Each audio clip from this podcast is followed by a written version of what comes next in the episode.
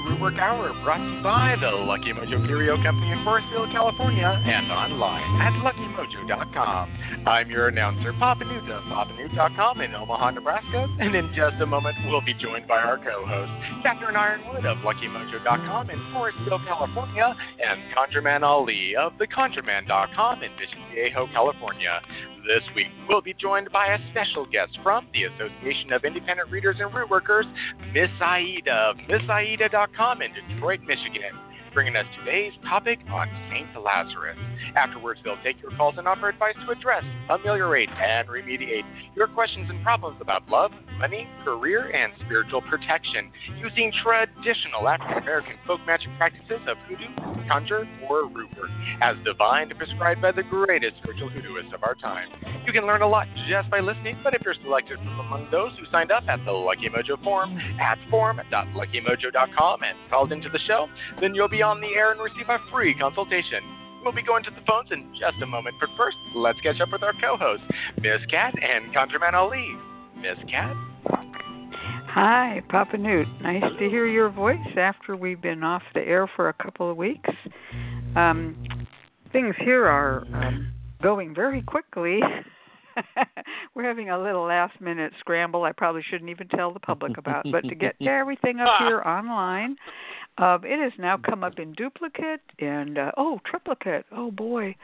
Okay, so um, whatever is happening here, um, Mr. Nagasiva, my tech guy, you're going to have to step in. This is not um, happening. What whatever you did didn't work. Thank you. I am I am not in the chat room. I have three copies of the rundown, and um, that's it. So I hope that you will come here and fix things, either remotely or in person. Thank you. All right, he showed up. Say hi. Hi. there he is. All right, folks. Well, you know, as um, um, as they say, it's live radio, and um, and it, things are chaotic sometimes. I see those Nagasiva. What is that? Could you make that go away? Thank you. And how about that? Make that go away too. Yay. Goodness. Thank you. He never curses. He just says goodness. Phew. All right, now we're back to normal. Man. All better. All better. Thank you, sweetheart. Lord.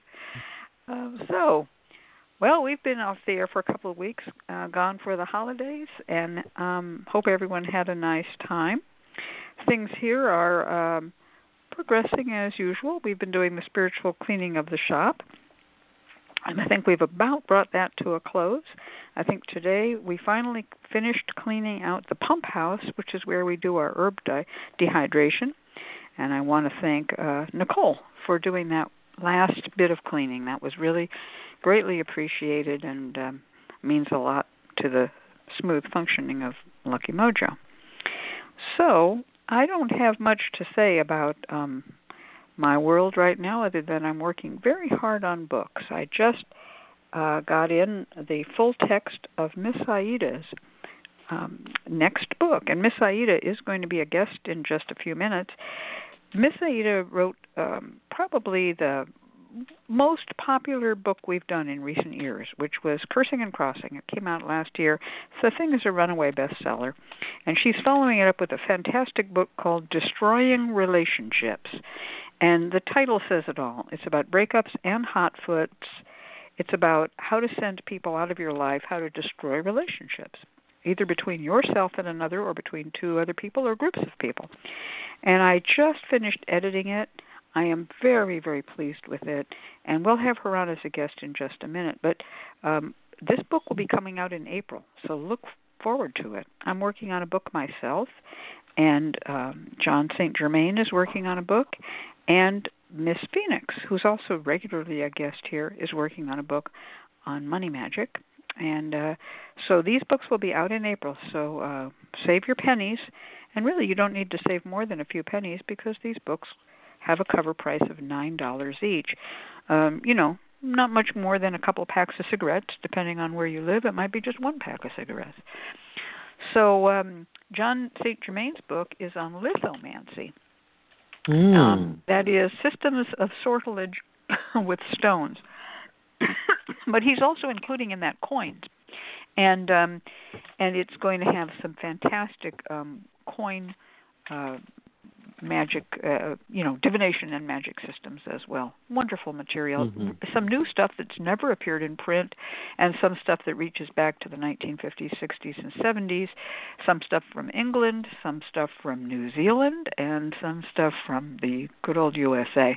Really, a, a beautiful bouquet of divination techniques that. Um, some of which are you know only known to private workers really and this is his um kind of presenting it all to the public. This is lithomancy it'll be a good book. And um miss phoenix's book cashbox conjure is just what it says it is. And my book is going to be about mojo hands. And uh it's 96 pages. It'll there'll be hundreds of mojos uh you know uh, formulas recipes whatever you want to call them combinations hands basically. Mojos for different um, purposes and different mm-hmm. ways that they can be made in paper and leather and cloth and uh, wrapped, tied, folded, you name it. You know me, I do everything kind of from the most general to the most specific. So that's what my book is about. Very anyway, that's cool. what's been new here. Yeah, that's what's new here. Now, um, how are things down in your world, ConjureMan Ali? Things are are great. 2018 has started off to uh, you know a good start.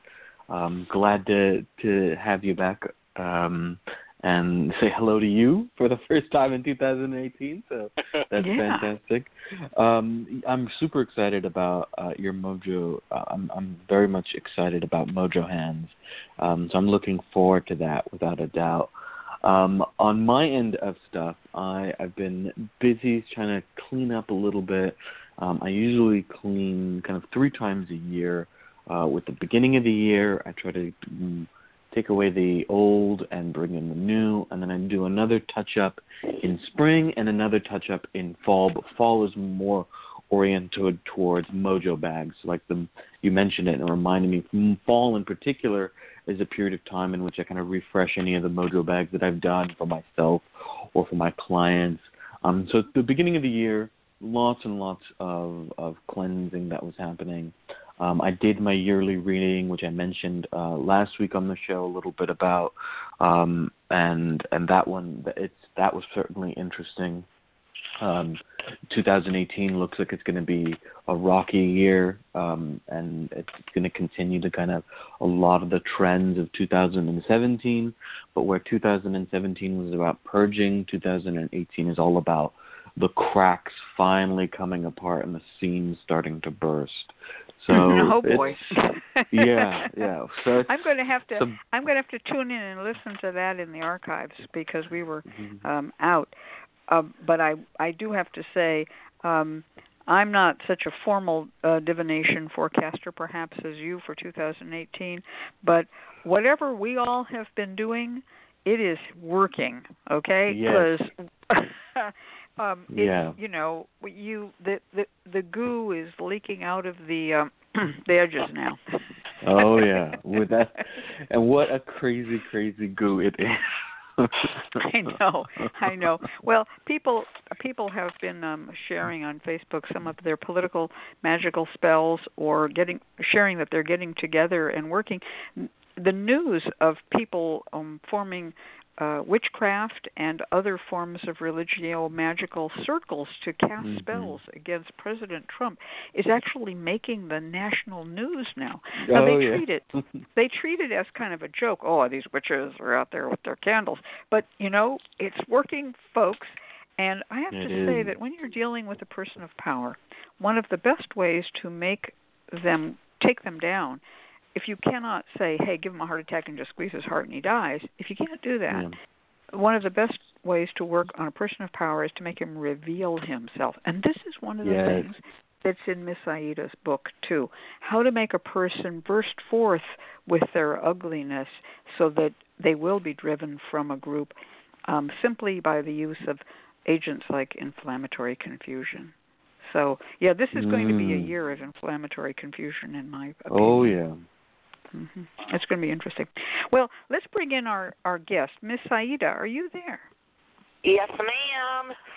Okay. Howdy. Well, it's it's lovely to hear your voice, and I know you heard us praising your new c- upcoming book, Destroying Relationships. Now, I know today we're going to be talking about St. Lazarus, and I don't want you to give away that whole book, but I'd like to just quickly ask you, what um, the book, uh, Destroying Relationships. Me a little bit about it in you know a few words. Okay, without giving away the book. Mhm. okay, the book um, uh, explores why bad things happen to good people, what kind of bad people are out there, why they do the things they do, and how to bring them down. Yes. That's it. You brought up something. See, this the beginning part of the book really is about Mhm. why you're having problems. In other words, um, you know, we we all we all know the stories. We hear them here on the radio all the time. Oh, my husband cheated, or I think he's cheating, or his ex is causing problems, or his mother-in-law is causing problems. And that is correct, Aida. The first part of your book is really about why bad things happen to good people Mhm. and it it's a it's a very good introduction to the the problems and then Right, once and you you know, what I really like the about that book is we cover the narcissist and the sociopath. You know, yes a lot of these people are victims of hmm. narcissists and sociopaths. So, right. you know, when clients call and and they feel like they're responsible, they did something wrong, you know, they put it all on themselves. No, that's not true. And then we Yeah. also briefly just um, discuss domestic violence, mhm um, including Yeah. emotional abuse. yes that's right and that that is and not not to say that there's even a section though about have you made yourself a doormat right in other words are you complicit in your own victimhood but then after Right. that then it just gets into a hundred and thirty four breakup and hot foot spells I mean, pow, pow, pow, pow. It's Miss Aida all the way. I mean, you are so tough. You're tough, lady. It's a tough book. Mm. well, I'm very, very pleased it, with it, and I know it's going to be another really valuable book to to um, our friends, clients, customers, acquaintances, the public, and I predict it's going to be a great seller because of how valuable it is. There's no other book like your books, Miss Aida. This one is hard hitting, really hard hitting, and it has uh, spells that go way back in time to ones that were just written just for this book. It's it's the the tradition and the evolution of hoodoo in one book. It's amazing, just amazing. Plus, which there are contributions from a number of our friends in AIRR. ConjureMan Ali's in there, and um, and so is uh, uh, Nate Steiniger. Is Papa Newt in there? I'm not sure. No. I did No. not get a chance. No, to. I you did didn't not get into the breakup. No, you're Believe me, I Too much named, going I on. named everybody Boy. in there. I think they all got tired of me, but okay. no, well, you know, um people some people don't like to take on breakup or hot foot spells. They will maybe use them, but they're not going to take on clients who have those needs. I've done Mhm. it. I've taken on those clients and you Aida and you Ali, we play it Oh, yeah. rough and tough when we have to. And um oh yeah. yeah, so this book is is going to help a lot of people who are workers to learn how to really get in there and and bend a few minds. All right. Well, that's that's enough of an ad for Miss Aida. But Aida, you are something. You are really something. That book is really amazing. Now, today our topic is actually Saint Lazarus. So I'm going to Mhm. introduce this the way I usually do, with a brief introduction, and I hope that the the links are going to be posted because I don't have time to type them out while I'm talking. Um, if you're interested in St. Lazarus and you saw the uh, pictures in Facebook, you saw pictures of a man on crutches. He had a couple of dogs. He was um, rather um, sickly looking, skinny, not well clothed. The dogs were licking his legs and so forth. Um, this is the St. Lazarus to whom we are referring. But if Mhm. you would go to the link to my webpage, luckymojo.com slash saintlazarus.html, and that is S A I N T L A Z A R U S dot html, you'll find um, the problem that many people have found who are new to root work and new to folk magic and new to folk religion, and that is that there are two Saint Lazaruses. Mm-hmm. And the I can hear Ali going mm mhm mm mhm and and you know uh there is Saint Lazarus the beggar who was a Jew he was not a Christian um he was a Jew because Christianity hadn't yet been invented when he lived and he is the Saint Lazarus who became a Catholic folk saint and is also the entity who is petitioned in the Santeria Lucumi tradition, and we'll get into that. Yeah. That's what Miss Aida's topic is.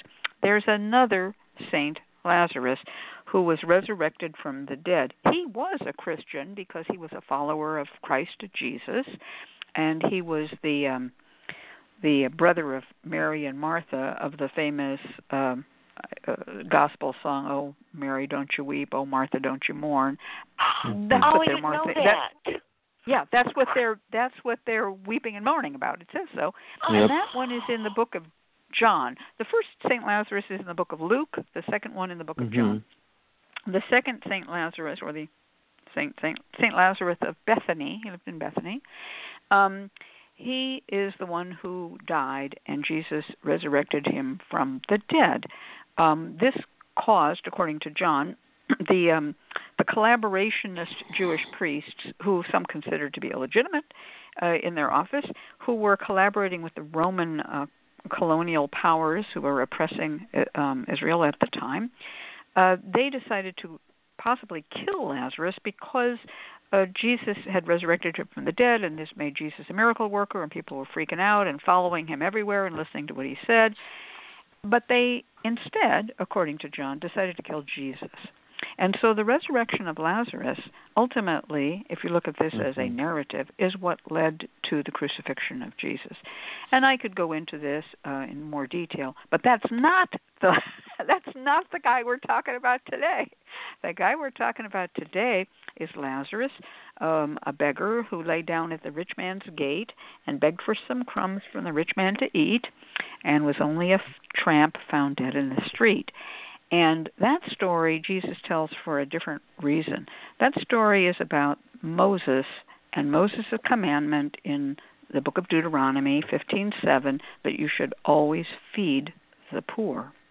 And Dives, the rich man, uh, does not feed Lazarus and receives pretty bad punishment in the afterworld Mhm. because of it. And that Lazarus the one who then ends up in the bosom of Abraham and is rewarded for his faithfulness, is the one who became the Santeria Orisha, or I shouldn't say became, was associated with the Santeria Orisha Babalu Aye. Now, having said all of that, I'm going to turn this over to Miss Aida, and she's going to take us back to Cuba.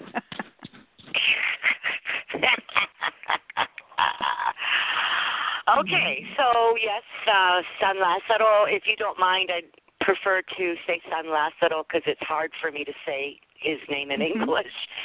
San Sure. Lazaro is portrayed, as you said, an old man wearing scraps of clothes with the crutches, and he's followed by the dogs who have licked his sores. And the Spanish speaking followers also refer to him with extreme affection as El Viejo Lázaro, the old man Lázaro. Mhm. He is a Lázaro they go to church to pray to. He's a Lázaro they have on their altars. He's loved by the Cuban population. And you had mentioned the other Saint Lazarus, and unlike the other Saint Lazarus, you know, like you said, San Lazaro was poor during his time on earth. Jesus does refer to him in a parable. Um, Mhm. The one thing I do want to bring up is when you mentioned Dives, who would not give him any food. Um, Dives wore purple clothing. Okay, Mhm. and that's kind of a significant because when we give candles to him, we can either give them to him in yellow, purple, or white. Purple meaning meaning you're the king, San Lazaro. You're Mm. you're the the gracious one. So anyway, um, there is a song, and it is by. It was made popular by Desi Arnaz. You know, Ricky Ricardo, the guy that was married to Mhm. Lucy Arnaz. Okay? Mhm. And the song goes ba ba lu ba ba lu aye and I can't sing so I apologize to all the listeners for hurting their ears. But this song tells a story. And it's so funny. I looked up the interpretation on many websites and all the interpretations were wrong. I, it was hilarious, okay? But the song actually gives the spell. It gives a spell. Okay? Wow. The song is about, uh, let me give you a little history on Desi Arnaz. Desi Arnaz is a santero, okay? He owed Babalu Aye something. That I don't know. I would assume it's riches because in in Santeria we pray to San Lazaro also for for money. Okay? Mhm. So he promised Babaluaye that he would San Lazaro, that he would popularize his name, and that's what he did. But the song is, if you remember, I have it posted on the AIRR Facebook page. I have it posted on the Cursing and Crossing Facebook page, and I have it posted on the Miss Aida Facebook page and he is in love with this black woman, okay? And mm-hmm. he wants to go to St. Lazarus. Me pide, yo estoy pidiendo, he says, me pide. He's asking for a few things. He's asking that this black woman does not go after a black man, that he stays faithful to her, that he that him, that he loves her, that he asked San Lazaro to give her money. He asked San Lazaro to make sure she lives a long life. And the spell that I'm going to give at the end, which I'm going to alter a little bit, but he tells you the spell. He says, Give me 17 candles so that I can form them in a cross. Give me a cigar. Give me a little money, which would mean 17 pennies, right? Because 17 is Lazaro's name. And then he says, Give me some aguardiente, which is a strong liquor that we give to some orishas, and San Lazaro is one of them. Okay, he also likes white wine. So he actually gives a spell in the song. Then at the very end, you hear boom, boom, boom, boom, boom, boom, all this fantastic, the drums, the drums, and he's looking up. Actually, he's looking up at a microphone, but he's giving the image that he's calling on San Lazaro.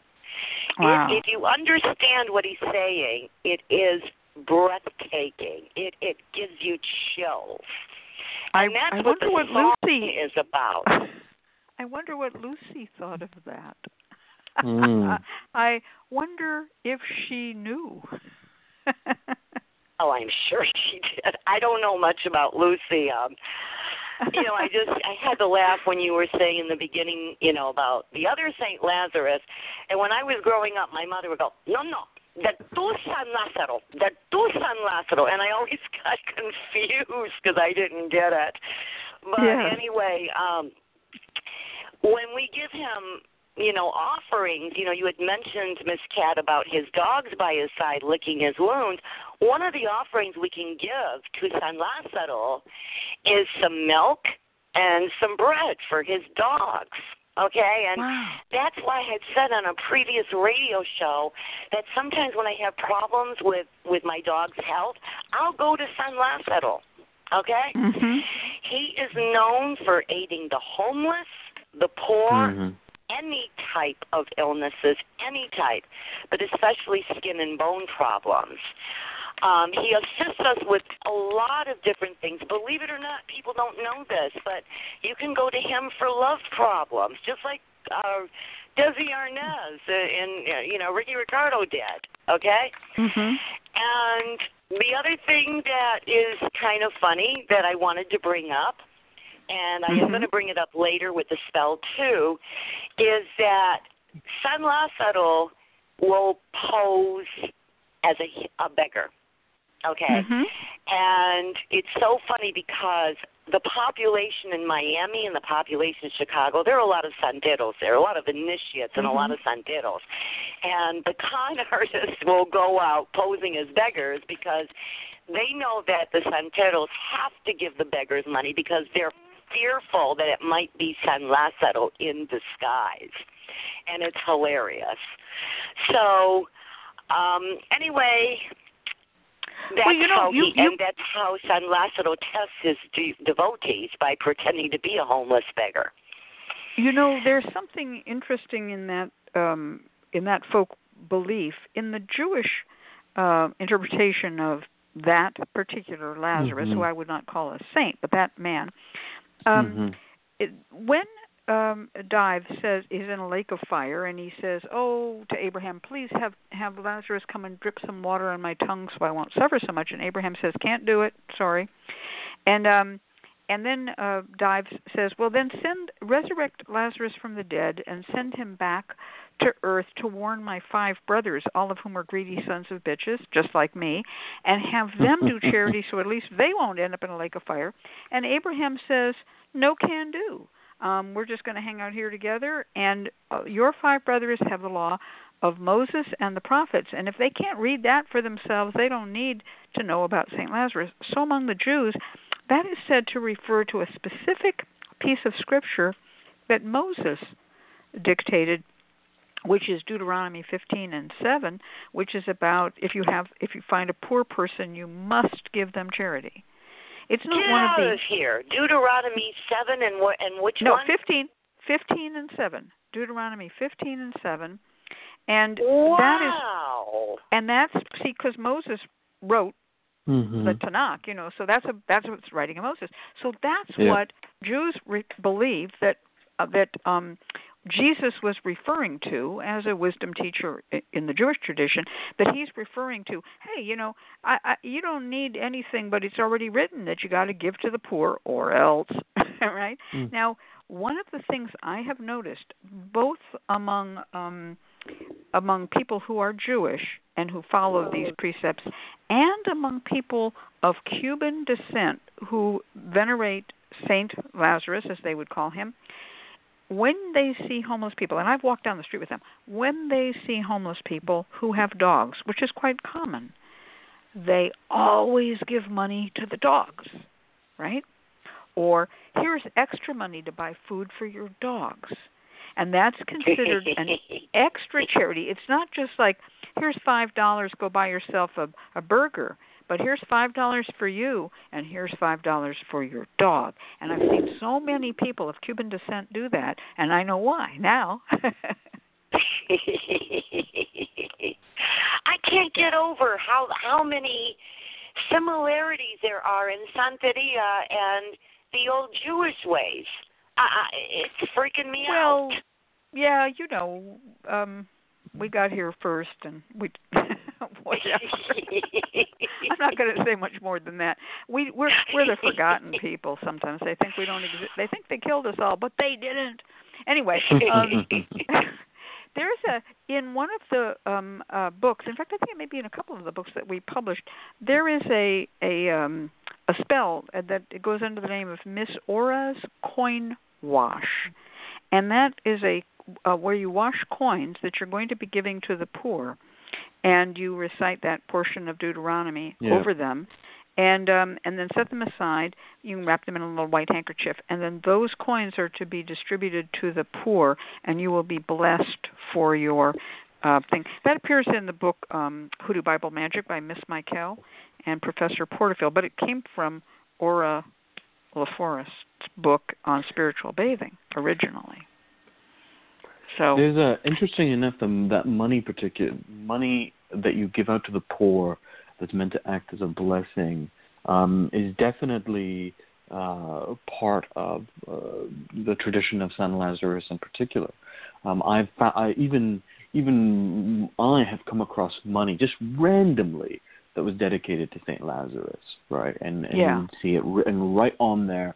Uh, this is given on on behalf of Saint Lazarus, and you're meant Yeah. to also. And there's a way of treating if you know what you're doing with that money, or you know also Saint Lazarus. You're also supposed to treat that money in a particular way, which means if you receive that money, you too are supposed to give it. It's a sort of pay it forward so that the money is constantly flowing. If that money reaches in your hands, you were supposed to give that money to someone in need, even though someone else dedicated that money, even though someone else gave it to that uh, to the poor first. If it arrives right. in your hand and you don't have need for it, you are meant to not hold on to it, not deposit it into your bank, but get, pay it forward and give it to another uh, poor person. That right. is correct. Now, Ali, That is- I, I got it- something to say here. In the chat room, ConjureMan Ali, there's a question for you. Is Mhm. there a special place or person in Kimbanda associated with San Lazaro? Because you're uh, initiated in Kimbanda, which is another African diasporic religion. Yeah, um, there are there are uh, connections with Saint Lazarus, not directly with him, but um, Saint Lazarus is connected often with the with the King of the Souls or the Lord of the Dead, uh, Eshu uh, which is the Eshu of the Boneyard. Um, Eshu is not believed to be Saint Lazarus, so I should be clear that there isn't a sort of syncretism that's happening in Kimbanda with Saint Lazarus, but rather that he is associated with Saint Lazarus, that they're of the same kind of family of spirits, or the same, they're related to one another in some way, shape, or form. And we find this in Kimbanda with some of the issues. More often than not, the saints are seen as separate, but within the kind of family. Uh, Saint George and Saint Cyprian, for example, are, are, and Saint Michael are all kind of famously part of the Kimbanda tradition, but they're not really syncretized with Eshus themselves. So Eshu Omalu has a strong connection. Uh, Eshu Omalu is a, uh, often depicted as a skeleton um, and he is often associated with Lazarus. The first time I actually ex- um, uh, encountered Lazarus was actually from a, a Cuban man in Texas. Um, and th- it was interesting because I was aware of the parable of Dives and Lazarus from studying the Bible, um, specifically Jewish history, right? Um, so I was very familiar with it and familiar with with uh, how it shows up in Luke as well the story of, of Dives and Lazarus and the parable about wealth and giving to the poor.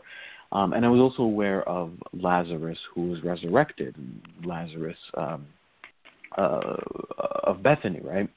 And it was interesting that the first time I was encountered this Cuban man, there was a there was a somewhat conflation of the two, as if the 2 Mhm. Lazaruses had become one um, and associated in this in this kind of new world tradition. For example, uh, they the dogs were very clearly associated, but so too the man had a medallion uh, with a crutch on it. Well, the crutch is is definitely Lazarus. Um, uh, and then there was also the feast day, which is generally in December. And this man told me very specifically that Saint Lazarus or San Lazarus is to be called upon for serious ailments. So leprosy, AIDS in particular. Uh, he was a he was a gay man himself. Um, AIDS and HIV were things that you would call upon St. Lazarus for, and he would intervene and help and, and kind of step in. And this was quite interesting too, given kind of the Catholic Church's relationships with with uh, you know safe sex and condoms and whatnot. So St. Lazarus, when I was first introduced to him, was basically the saint of the down, the spirit of the downtrodden, who would come and help those that had been forgotten by everyone else, specifically diseases that forced you to become outcasts, right? AIDS, uh, leprosy, etc. And that has a you know strong historical relationship. Uh, Lazarus the beggar is associated with one of the oldest medieval military orders around, and it was a, an order dedicated to leprosy. So I haven't worked with him personally, but he's always been present in the works of my colleagues and friends, and I've seen altars and prayers to him, and even the local uh, church. There's a there's a small kind of shrine where a lot of curanderismos do work here in Southern California.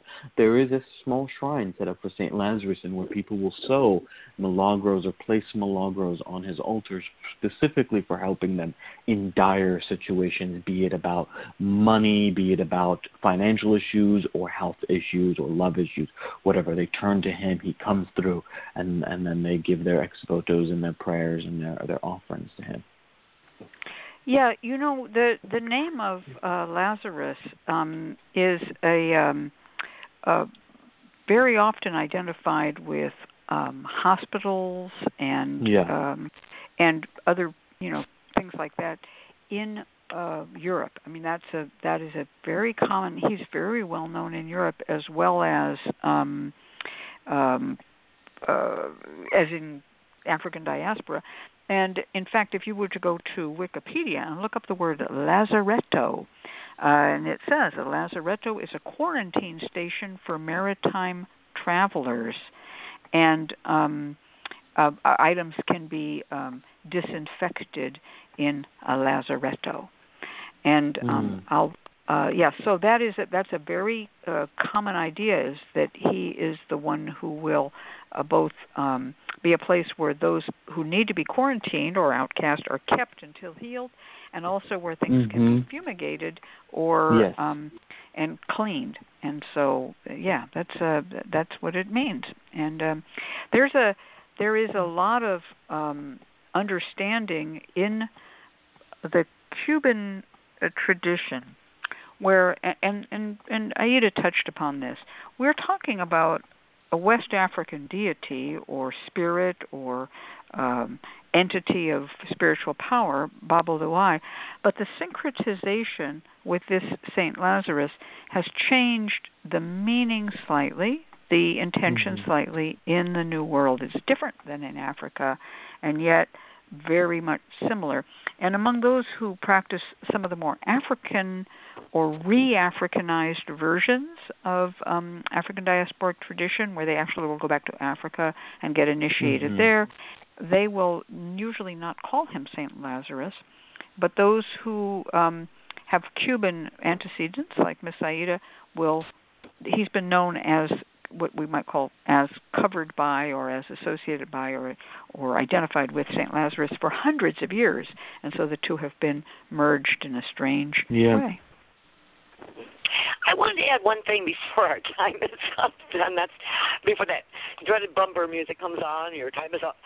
I wanted to, just you know, say one other thing is this is a happy saint. He likes to dance. He likes mm. for you to Hmm. sing. He likes music.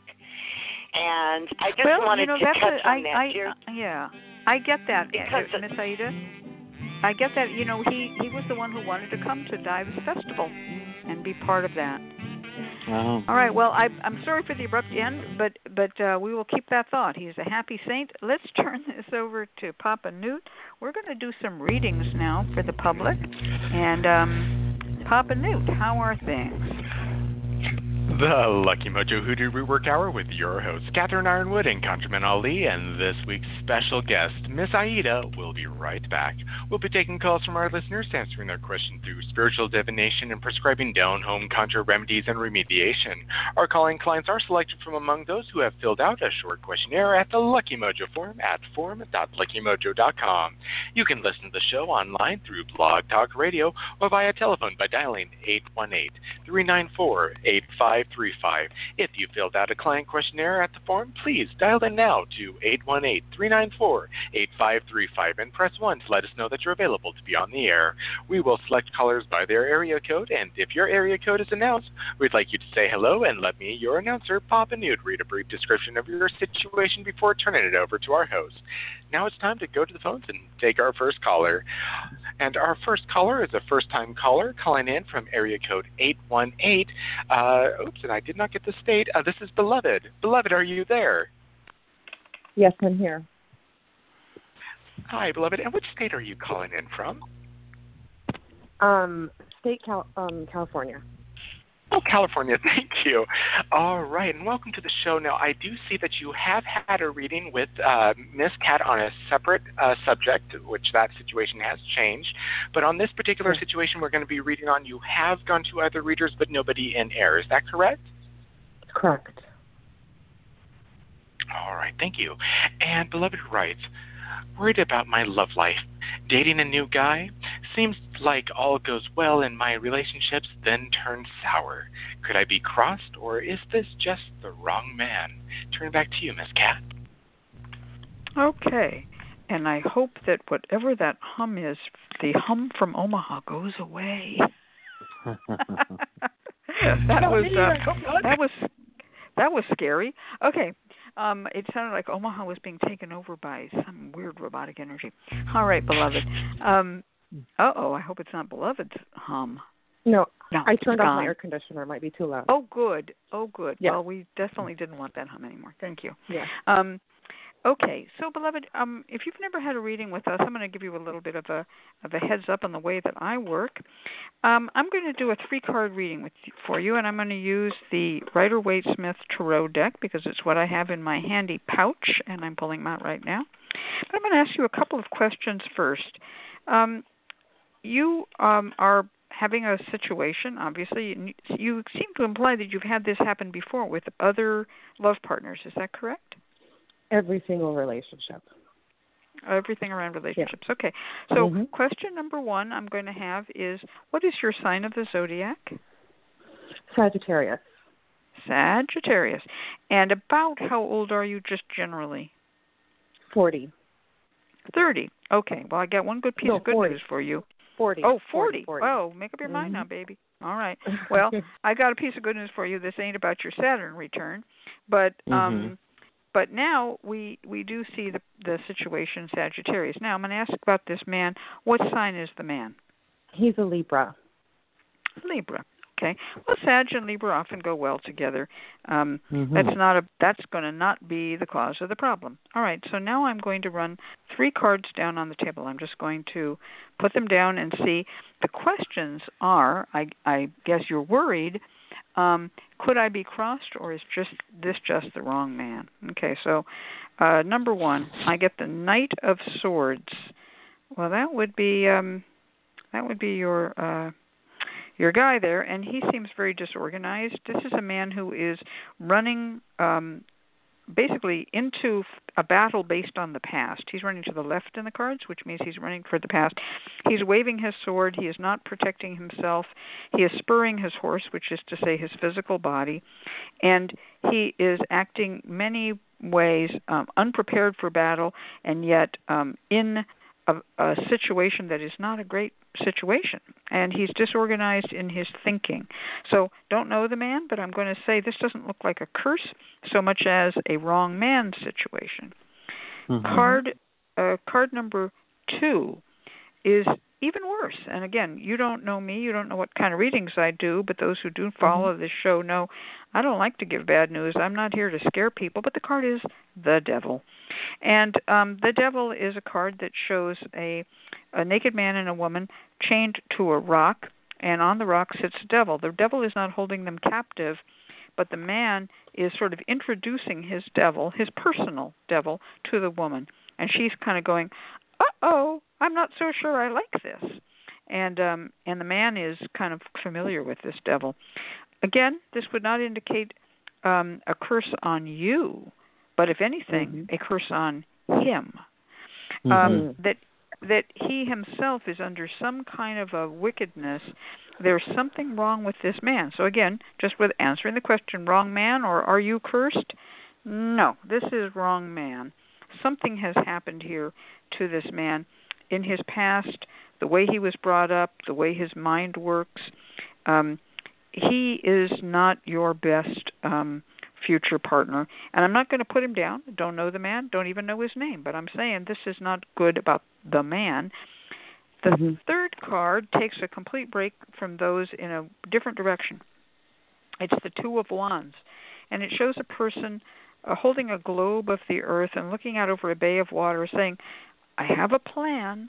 I could sail to a new land, and holding a wand, and uh, beneath the wand, on carved on the wall, are two roses crossed with two lilies, which stand for love and blessings of various sorts, both sexual and mental, uh, spiritual blessings.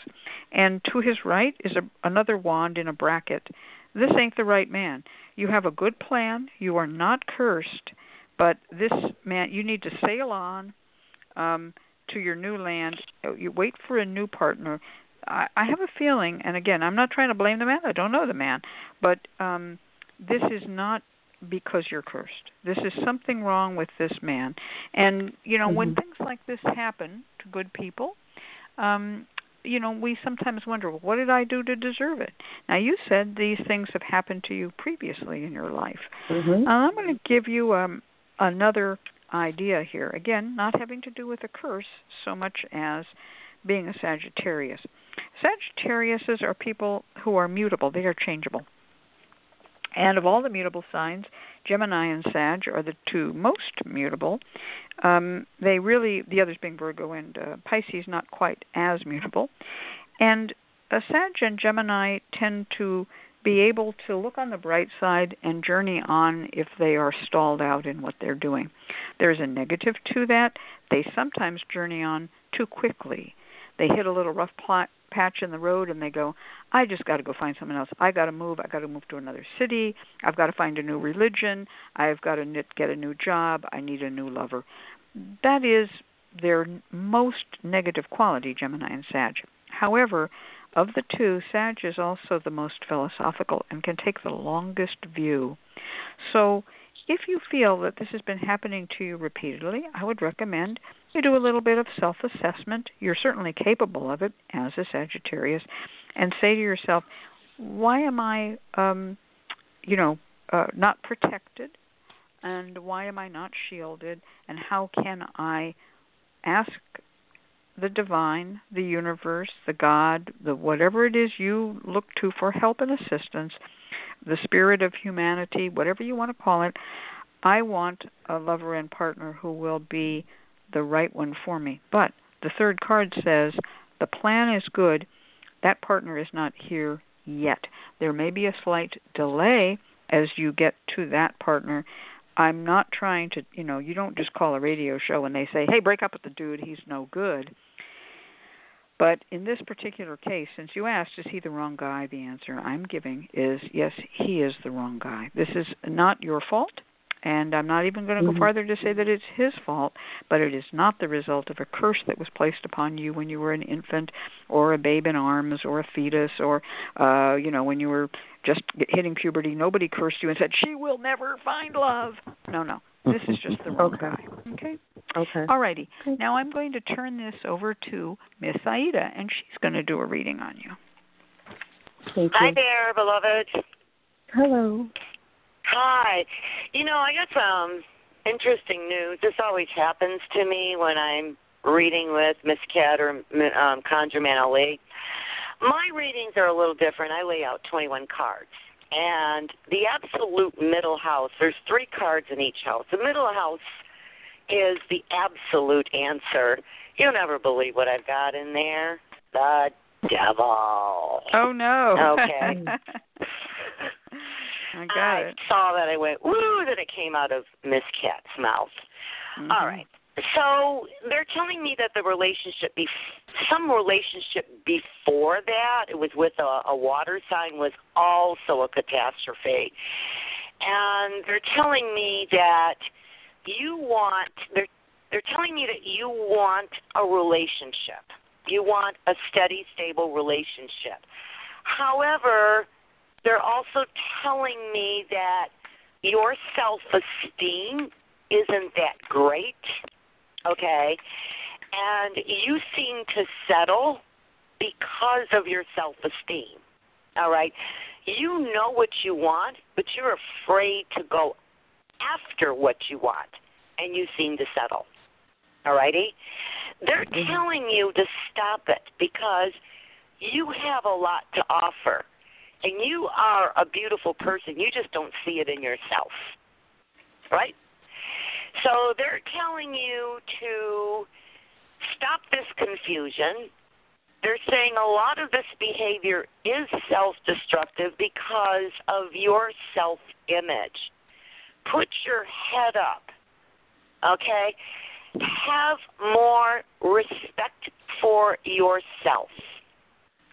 And no, they're calling you an empress, but you don't want to see it.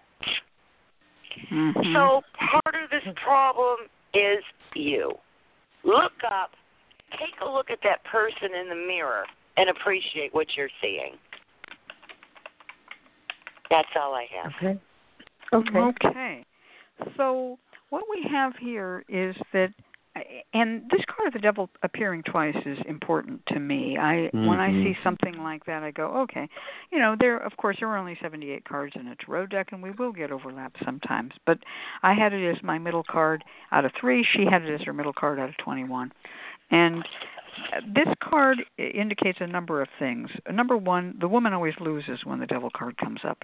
Um, number two, this uh, the man has um, problems governing his mentality, temperament, and mind. The woman is looking for something secure, but instead she's placed under restrictions or limitations. Yes, it can mean a curse, but it is almost invariably a curse associated with a guy. So if there is a curse, the curse was that you would always find the wrong guy, not that you are mm. cursed never to find somebody. so you might mm. want to do a cleansing, and Ali is going to talk about that too. But this man, I would say, is not the man for you. And, and I don't, again, don't know the man. I'm just saying there's there is something wrong here, and he is bringing you the most negative. um aspects of his energy and he's disorganized besides and not really uh, doesn't really have his act together so let's mm-hmm. turn this over to um, conjureman ali now he's going to give you some root work advice and since you're new to the show i'll just explain this is going to be some recipes or formulas for work that you can do for yourself mm-hmm. and you can write it down it will be in the chat log also if you want to uh, come on in on it. So, ConjureMan Ali, tell her what you would recommend. Thanks, Cat. Um, I I've got to say that you've got you got some really good readings here, and if I were you, I would go back after the show's over and listen to the to the recording to the archive of this uh, one more time because you got more than just kind of a divination. You got wisdom here. Um, and I think you, you should, you know, listen and listen to the message that that's coming across. Um, and I think Cat said, um, both Ms. Aida and Ms. Cat said something very important. Ms. Cat said, you need to do some self-reflection, and that's what we're going to start with. I think that is the starting point. Um, uh, as she mentioned, uh, Libra and Sagittarius are actually not a bad mix, but there is an element of kind of you need to know what it is that you're going to do, or what it is that you want, or what it is you're going to uh, want from the future And a partner that a Sagittarius sometimes needs. There's a certain restlessness. There's too much thoughts going on. It could be this, but it could be that. So we're going to have to really bring you into focus. So what I want you to do is take a piece of paper, and you're going to fold this in half, and you're going to make a line uh, right down in the middle. On the left-hand side of this, you're going to write down all the things that are wrong or unhealthy or frustrating about both this relationship and the relationships you've had in the past. The things that you can't stand bad communication, uh, lack of commitment, uh, hot and cold when it comes to emotions, stinginess when it comes to money, whatever it is, you're going to write it down and make very clear what it is that you no longer want in your life. On the right hand side, you're going to write all the good things that you found in this relationship as well, right? We don't know. Uh, it could very well be that there's a lot of good to be to to, to think about. So write about how uh, I loved how I felt in the relationship. I loved the passion. The sex was great, etc. Write that down. You're going to tear the list in two so that you have two separate pieces of paper. You have the one with all the good attributes and one with all the bad attributes.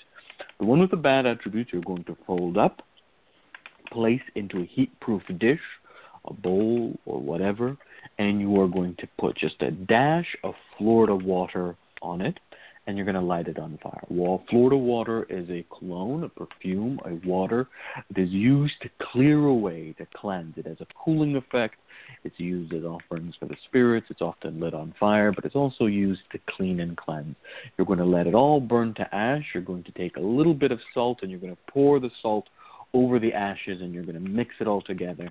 And you're going to take that mixture to a crossroads and you're going to toss it into the crossroads over your left shoulder and walk away without looking back. You have set away, send away all of that bad. You're putting it behind you. You're not looking back.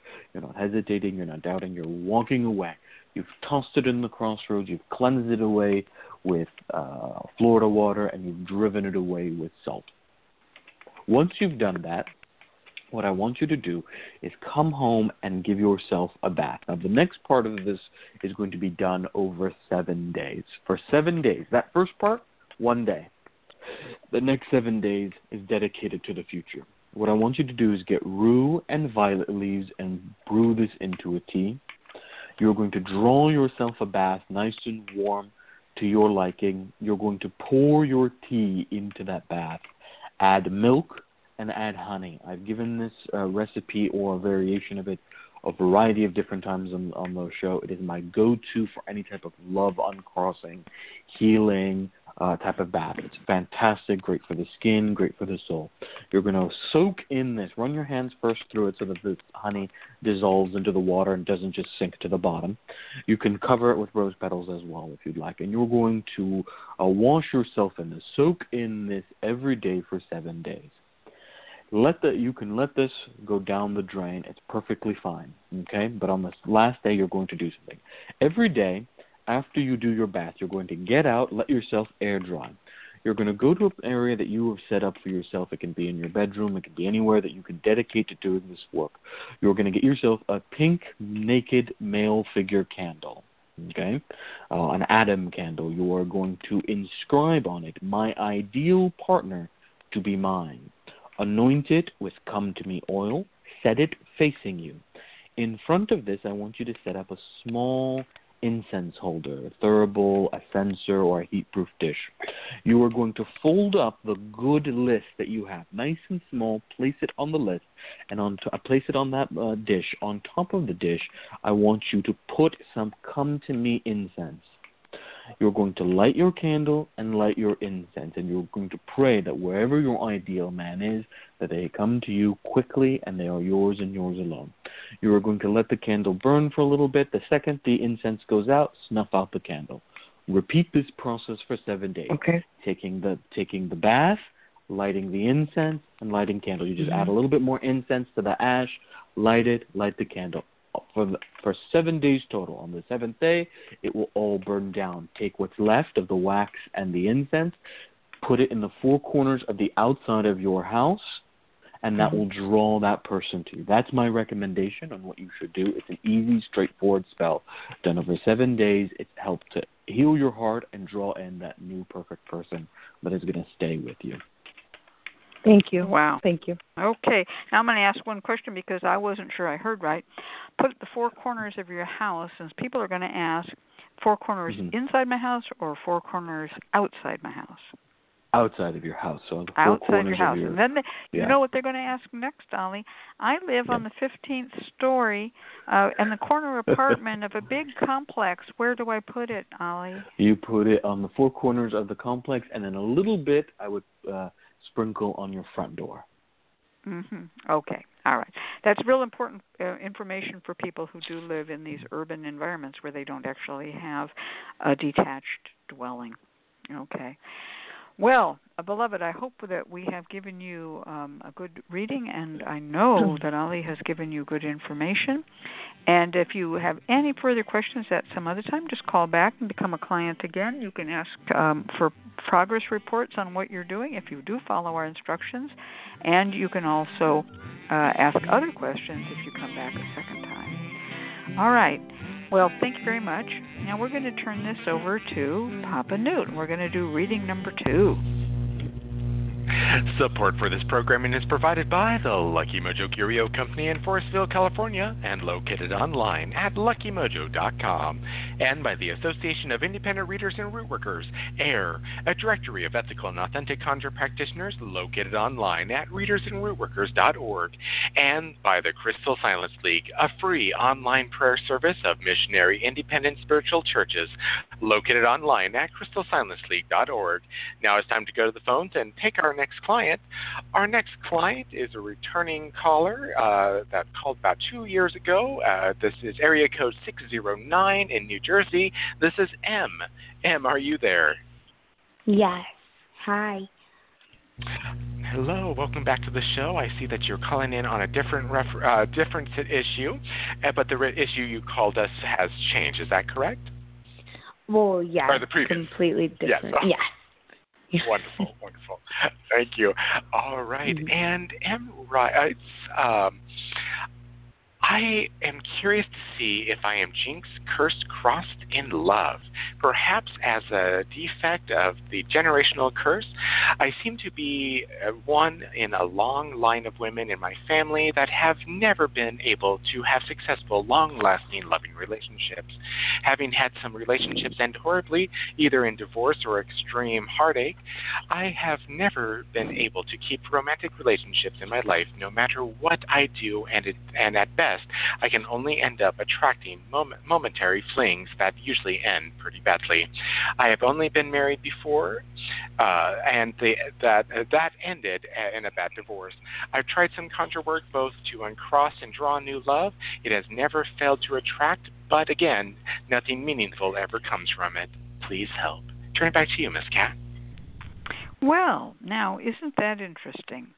Now, Mm, right about seriously. now, I think Beloved is going, "What the heck?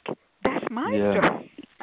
um, and for Beloved and for M and for others who are new to this show, we often have this. We do not arrange it this way, Mhm. but we'll often have two readings on the same topic. This day it's generational curses, long-time curses on love. There have been other times when both people call up and want to know if they should move to Houston, Texas. It happens. Mm. And um we look at this as cosmic, or, you know, psychic weather, you know. So Mm. M um, now, M has gone a little farther than Beloved down this path. M says, "I've tried to uncross myself and draw new new love." Okay, so M is on, embarked on the path. Doesn't need that new love path, a love uncrossing a new love path, but still nothing Mm-mm. comes of it. Now M is asking, "Am I cursed or or crossed?" So let's turn this over to Ali and see what happens. Well, let me tell you, Cat, because it gets even more eerie. Um, not just has uh, M and Beloved have similar situations, but as you probably could hear, I was shuffling my cards while you were talking, and guess which card literally jumped out? Oh, don't tell me the devil. Yes, the devil Holy- jumped out. So when a card moly. jumps out, it's it's a big, big sign. So now we have a very clear uh, idea of what's going on. Now, beloved, uh, and there's something different going on in your situation. I want you to note though that that devil card appeared. Whenever a card jumps out, uh, most readers will take note of that. They go, okay, this is a card that wants to speak. This is a very clear sign I'm getting here. Um, so the, this is that's important. There is a there is serious restriction and going on, and it is causing a problem in your relationship. Now, what I've actually done is cast a geomantic chart, which is um, a an, an ancient Arabic North African practice of of reading signs and figures, usually made um, on uh, in the sand, sometimes made in on paper through a series of uh, dots and lines, and sometimes made through a Ramal dice, special dice that allow me to cast the chart with some speed. And so I've looked here and said, okay, so what's going on? So the first house, that's you, Puella. Puella is uh, a mirror. It tells us that you are interested in love, that you want it. You're also not quite sure what it is you're looking for. So some element of self-reflection is going to be needed, just as in the case of uh, our previous caller. So this is it's a good it's a good figure, not a bad figure, but it does tell me a little bit of self-reflection, a little bit of work done to bring stability into your life. So doing some some fortifying works is going to be good. Things with Queen Elizabeth Root very important for you. We look to the real house of relationships. That's the seventh house. Seventh house is Amissio. A miso is loss. It is pain. Um, it is heartbreak. So this literally is telling me the story of your life. Going, okay, well look, our love life, it's it's it's painful. It's difficult. That's just confirming what you've already told me.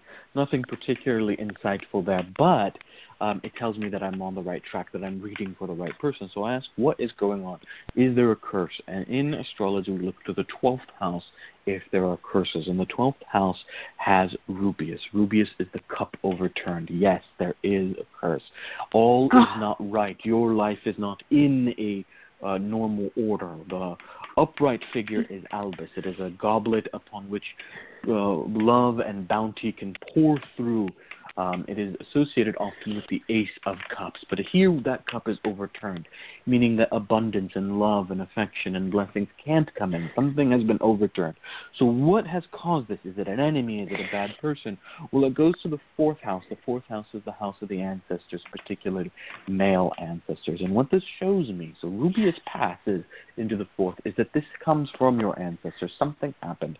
Um, and a curse happened as a generational curse. It seems like one male ancestor deeply wounded, betrayed, and hurt a female and was cursed as a result of this. This person didn't seek out to just destroy this man, but was wounded in her heart and called out to God in her righteous anger and pain and was heard.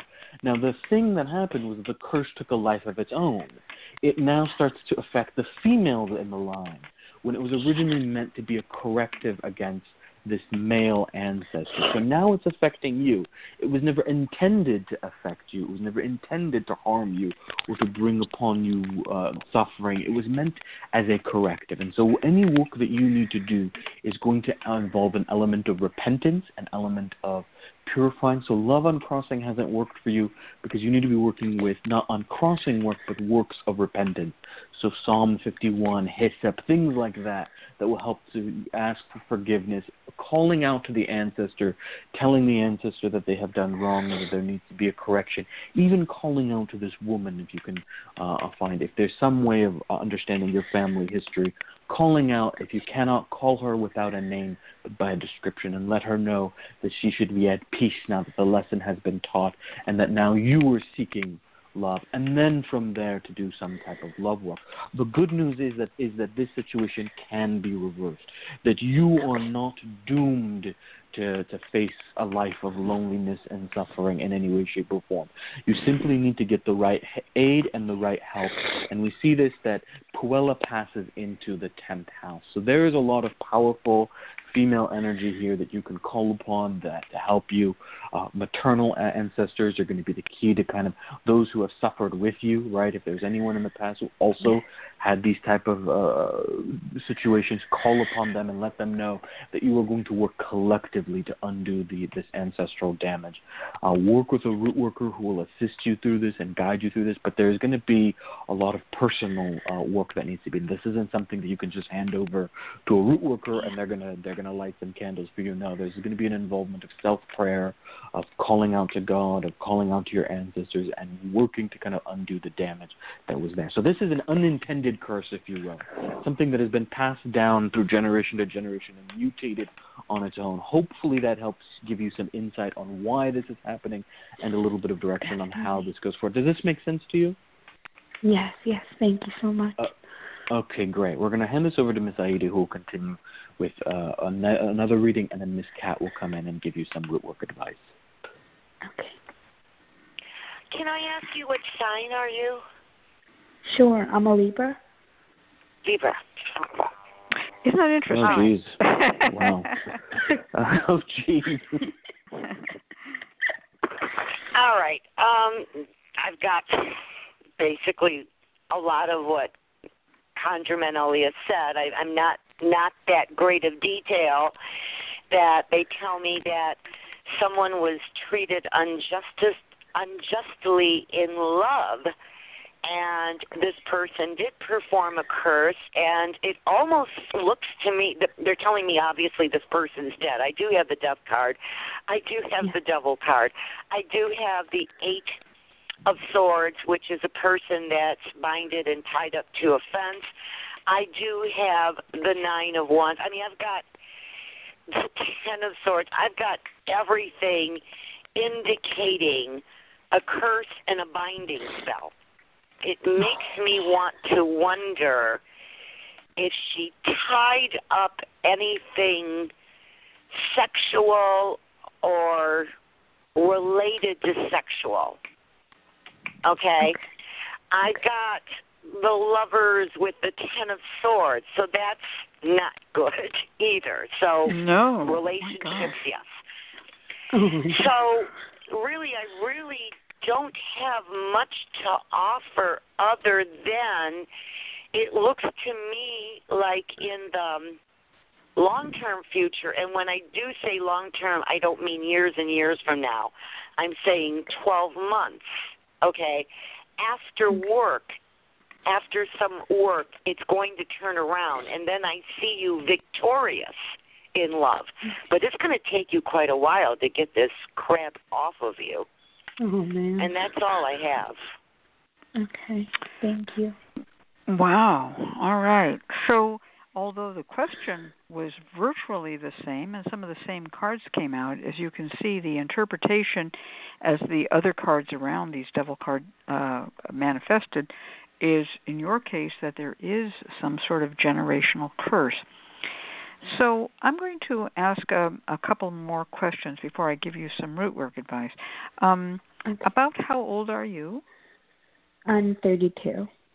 32 and um so my my feeling here is you are certainly young enough to rewrite the ship of your life and um I think Aida said be prepared to devote 12 months to this. Or as the um neo-pagans and northern Europeans will say a year and a day. And it's a good time to take a vow and just say I'm going to devote a year and a day to making my life better. Now, um, you can start that on any day that you want to, just when you feel strong enough, when you've got things together. Miss Aida said something important too, which was that she believed you probably should work with somebody as a root worker. That does not mean, unless I misinterpret Miss Aida, which I don't think I am, she does not mean you should pay somebody twelve thousand dollars to do this at the rate of a thousand dollars a month and then you'll be fixed. That's not what she's talking Mhm. about. She's talking about you working in consultation with and in partnership with a worker who can guide you through this. So I'm going to recommend that if you do get a root worker, and I also see that this is not a situation that I'm going to say to you, hey, yeah, take a bath in hyssop and it's all going to be okay. Um, Mhm. You would want to work with a root worker who is willing to make some kind of a contractual relationship with you. Not all root workers will do this. Not even all the root workers at AIRR will do this. But I Yeah. would say see if you can find someone who will contract for 12 months worth of work and that work to include certain specified things such as baths to be sent to you and this is serious i mean i want this written down so you understand it baths to be Okay. sent to you um, candle and altar work to be done for you um, and you might need to send um, some personal concerns for that purpose Okay.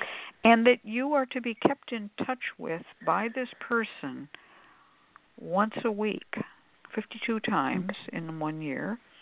Uh, just an email or maybe a brief phone call of 10 minutes per week. This will not be inexpensive because the root worker obviously has to be paid for their time and for the work. But I don't think, I mean, if you want to get off with doing it and you don't have a lot of money, you could say, all right, I want to call every two weeks but no farther Okay. than that. You need to be guided along this path toward um, uh, being um, free of this situation. Now, the other thing that I'm going to recommend is that you work with somebody who works with ancestors. Not every root work doctor or root worker does work with ancestors. And those who do have certain specific ways of working. I would I'm going to give a couple of recommendations from um, AIRR, people I know who work with ancestors. I'm not going to name them all. I'm just going to name a couple. But these are people who I know know how to work with ancestors and do a very good and compassionate job. One of them is our own Miss Aida, and the other one is Mama E.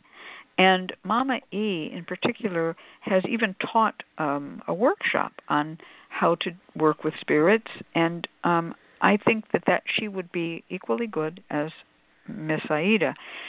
What you want to work toward is what's called the elevation of that spirit, and that's often done in the form of physically uh, taking a glass of water, and every uh, day or every week or however however you're going to do the timing, and these timings vary, um, raising that glass up a step on a stepped um, or stacked um, array of bricks or books or a ladder until that glass that represents water that represents that ancestor is elevated. Um, you will call upon the ancestor to uh, move to a happier place. You might play good music. You might put out nice perfumes. There is going to be some spiritual mediumistic work that the root worker is going to do, which is why I can't tell you what to do right now because I'm not functioning right now as a spirit medium although there are certain things that are always acceptable in such an elevation of the spirit. If you want to read about the elevation of the spirit before you undertake to do this with the help of a root worker, you can find a very good description in the book Deliverance by Khi Armand. Now, you might attempt it yourself if you wish to, but my sense of this is that you are going to need a bit more um, guidance. And I say that from my heart. I'm not saying that because I don't want to give you a spell. I'm just saying mm-hmm. there's this once we start talking about generational curses and ancestors, we know we're not going to solve this problem in five minutes on the radio. Okay? And the readings were very clear about that.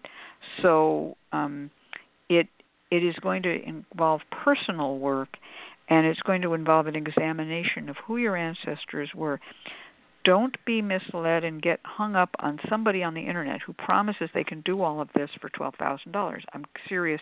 $12,000 is not a number I picked out of a hat. In the past 4 months, I have had two clients who paid $12,000 for an ancestral uh, remediation and they were just basically taken to the bank and dumped. You know what I'm saying? It's not mm-hmm. so you want to work with someone who really will work with you. And um it it can be um, a fragile situation because I know that you are um, I know that you are under some sort of a of a curse, shadow, dark effect, and it is from the past. So don't run and run in your fear to the first person on the net who says, "I can fix you, baby." Don't do it. Yep. Don't do it. Okay. No. Um, I'm going to even go farther, and I'm going to recommend a female root worker a female yes. root worker.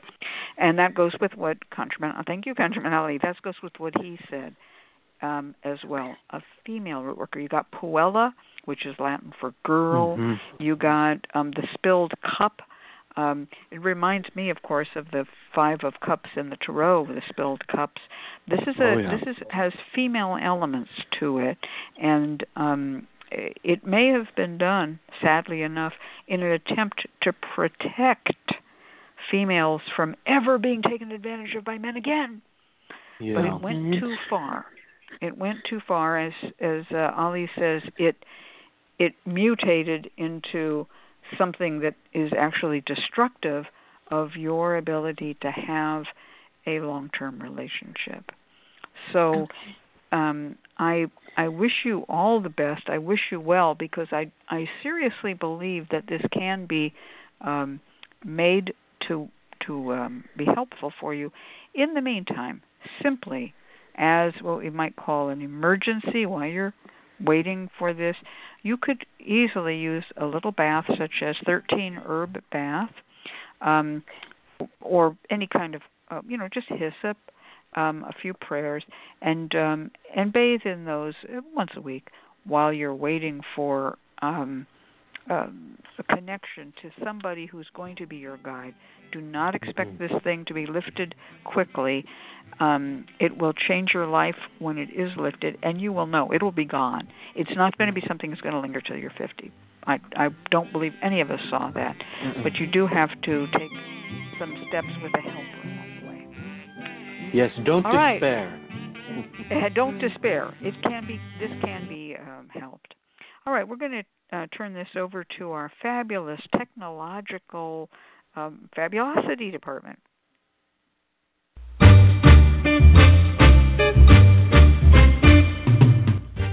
The LMC Radio Network is a media alliance whose excellent shows include the Lucky Mojo Hoodoo Rootwork Hour with Catherine Yronwode and ConjureMan Ali, Sundays 3 to 4:30, the Crystal Silence League Hour with Jon St. Germain, Tuesdays 5 to 6, Fit and Foxy, Madame Nadia and Jaya Danya, Wednesdays 6 to 7, and The Witch, the Priestess, and the Cauldron with Elvira Love and Phoenix LeFae, Fridays 6 to 7.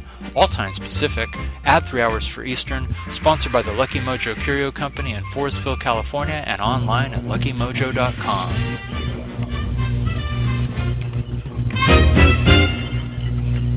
And now it's time for our free spell segment with Miss Aida of MissAida.com in Detroit, Michigan. Take it away, Miss Aida. Okay. So, you know, everybody does variations of spells. Everybody who's a practitioner, not everybody does everything exactly the same way. And as I had told you earlier in the song Babalu, Babalu, he calls for 17 candles placed in the shape of a cross. He calls for a cigar. He calls for that strong alcohol called aguardiente. And he calls for some money. So here's my version of the spell, and this spell can be done for money, for illness, any type of illness, to keep a, a, a lover faithful or new love. Okay? We will need two St. Lazarus vigil candles. 16 chime candles, either white yellow, or purple. Remember, I told you purple is to honor Saint Lazarus um, as uh, a call that he's more no- noble than that guy Dives who wouldn't feed him. Saint Lazarus oil. Well, I can't say that. Saint Lazarus incense. A lit cigar a small bowl of honey. Now, what people don't know, a lot of people don't know, a lot of people do know this, is St. Lazarus loves, San Lazaro loves honey, okay, and some of your very potent spells in Santeria with working with San Lazaro involve honey. 17 pennies and a small bowl of bread. Guess what? For his dogs. prior to petitioning Saint Lazarus, and I say this all the time about any saint, you got to be familiar with them. You don't just say, "Hey, you know, here I am, do this for me." So I call this the getting familiar with the saint, any saint. Prior to petitioning St. Lazarus, light one of the vigil candles and introduce yourself to him. Tell him the candle is for him to enjoy. Keep the candle lit and talk to him every day. Do not ask for anything. Once that candle has been consumed, then you can start your petition. You would anoint the chime candles with the oil and then roll them in the incense. With the vigil candle in the middle, you're going to form a cross with the other candle so that there's four candles in each direction to sign the form, um, to form the sign of the cross. Make sure your petition is under that vigil candle. So when you have the cross, you also have four spaces or four triangles. Place the lit cigar on a fireproof container like an ashtray in one of the triangles. The small bowl of honey in another. The 17 pennies in another. And the bread offering to his dogs in the last section.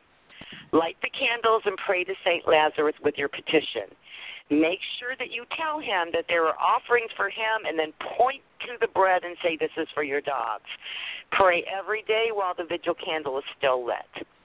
When the spell the spell is over, the the um, the bread and the honey can de- be deployed, but the pennies must be given to a homeless person or a beggar, along with some dollar bills. You're not just going to give them 17 pennies, right? Remember that you may be tested when you least expect it. Okay? Once you start petitioning St. Lazarus, he may test you. And I know this from personal experience. If a beggar asks you for money, give it to him. If you see somebody at a stoplight with a sign, it is not up to you to make a decision that they're going to buy drugs or alcohol or whatever. You don't know that. It's none of your business. Okay? Give them money. And that is the spell. Wow. So this is um, no matter what every beggar during the time period you're doing this spell, no matter what they look like, uh, you got to give it to them. Yep. Okay. Yes, and I'm going to add something here. Now, this is not my culture or my religion, but I'm just going to ask a question because I have a very strong opinion. This does not mean go on uh, GoFundMe and send five dollars to somebody. This means face to face, right? Yes, yes, absolutely, face to face. It's sometimes Now, everybody, very I've, you know, the the few people, not everybody is like the thousand people, but the people that I have taught this spell to, each and every one of them ran into a beggar afterwards. hmm. Yeah. I get that. Yeah, I get that. Now, when you ask for this and this favor that you're going to ask for, um, and as you as you do this work, I know that there are again people who are unfamiliar with altar work of this type, and they're going to ask, "Well, but Miss Aida, what do I do with the bread if it gets moldy?" Right? What do I do with the honey, Miss Aida? Okay, you can deploy it at the crossroads, you know, in which Mhm. we believe in our faith that the man of the crossroads we believe is Elegua. Okay? hmm It can go to him. You can put it in the woods that we believe Elegua Ogono no Chosi. You know, you can put it there. You would do, Okay, there's, so- there's so many similarities between hoodoo and the other African derivative uh, traditions. So of course, I'm I'm just- just trying I'm just trying to be a you know I'm I'm just trying to ask the questions. I know what I do, but I'm just trying to ask the questions on behalf of people who are unfamiliar with this stuff. Um, Right, definitely, um, I am I am playing the ignoramus here. So um, Tell us what well, you would know. do. Oh, what I would do? I would put the honey out for by an ant's nest and ask the ants to carry my petition around the world because I work in hoodoo, all right? And we often work Okay. with ants. And I would give the bread to a dog. But that's just me. Well, that is excellent. That is excellent, especially if it's a stray dog. Wow, that's really Yeah. cool. A, yeah, a stray dog. Yeah. And if I didn't have a stray dog around, I might just put it out again, as you said, in the woods. Um, if I had, uh, but I would, I would definitely want to. The, you know, the honey also, um, honey is is for sweetness, as you know.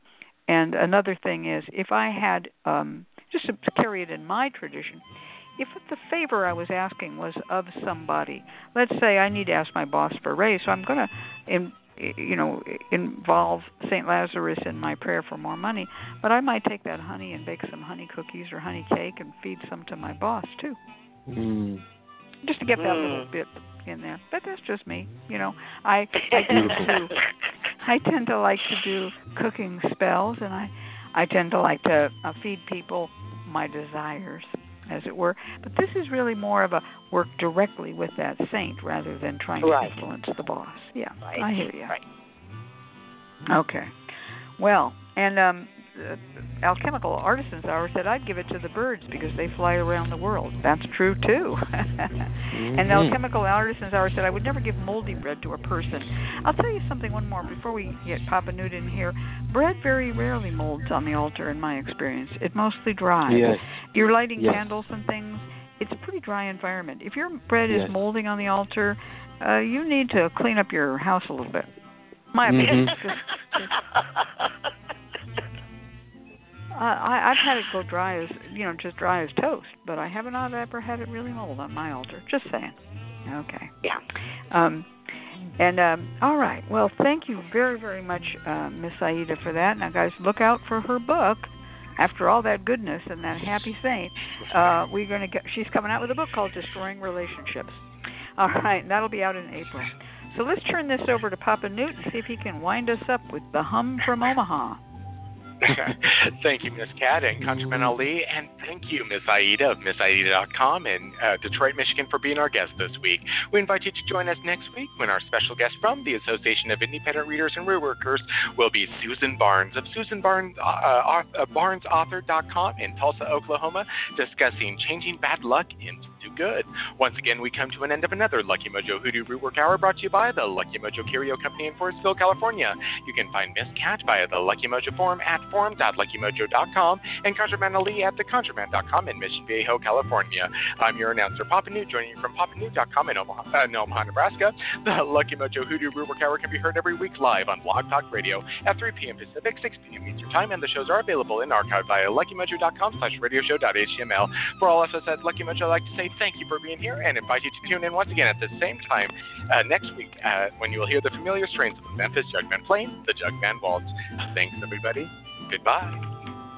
Okay, Hoodoo Heritage Festival tickets are on sale at hoodooheritagefestival.com. Good night. Good night. Good night.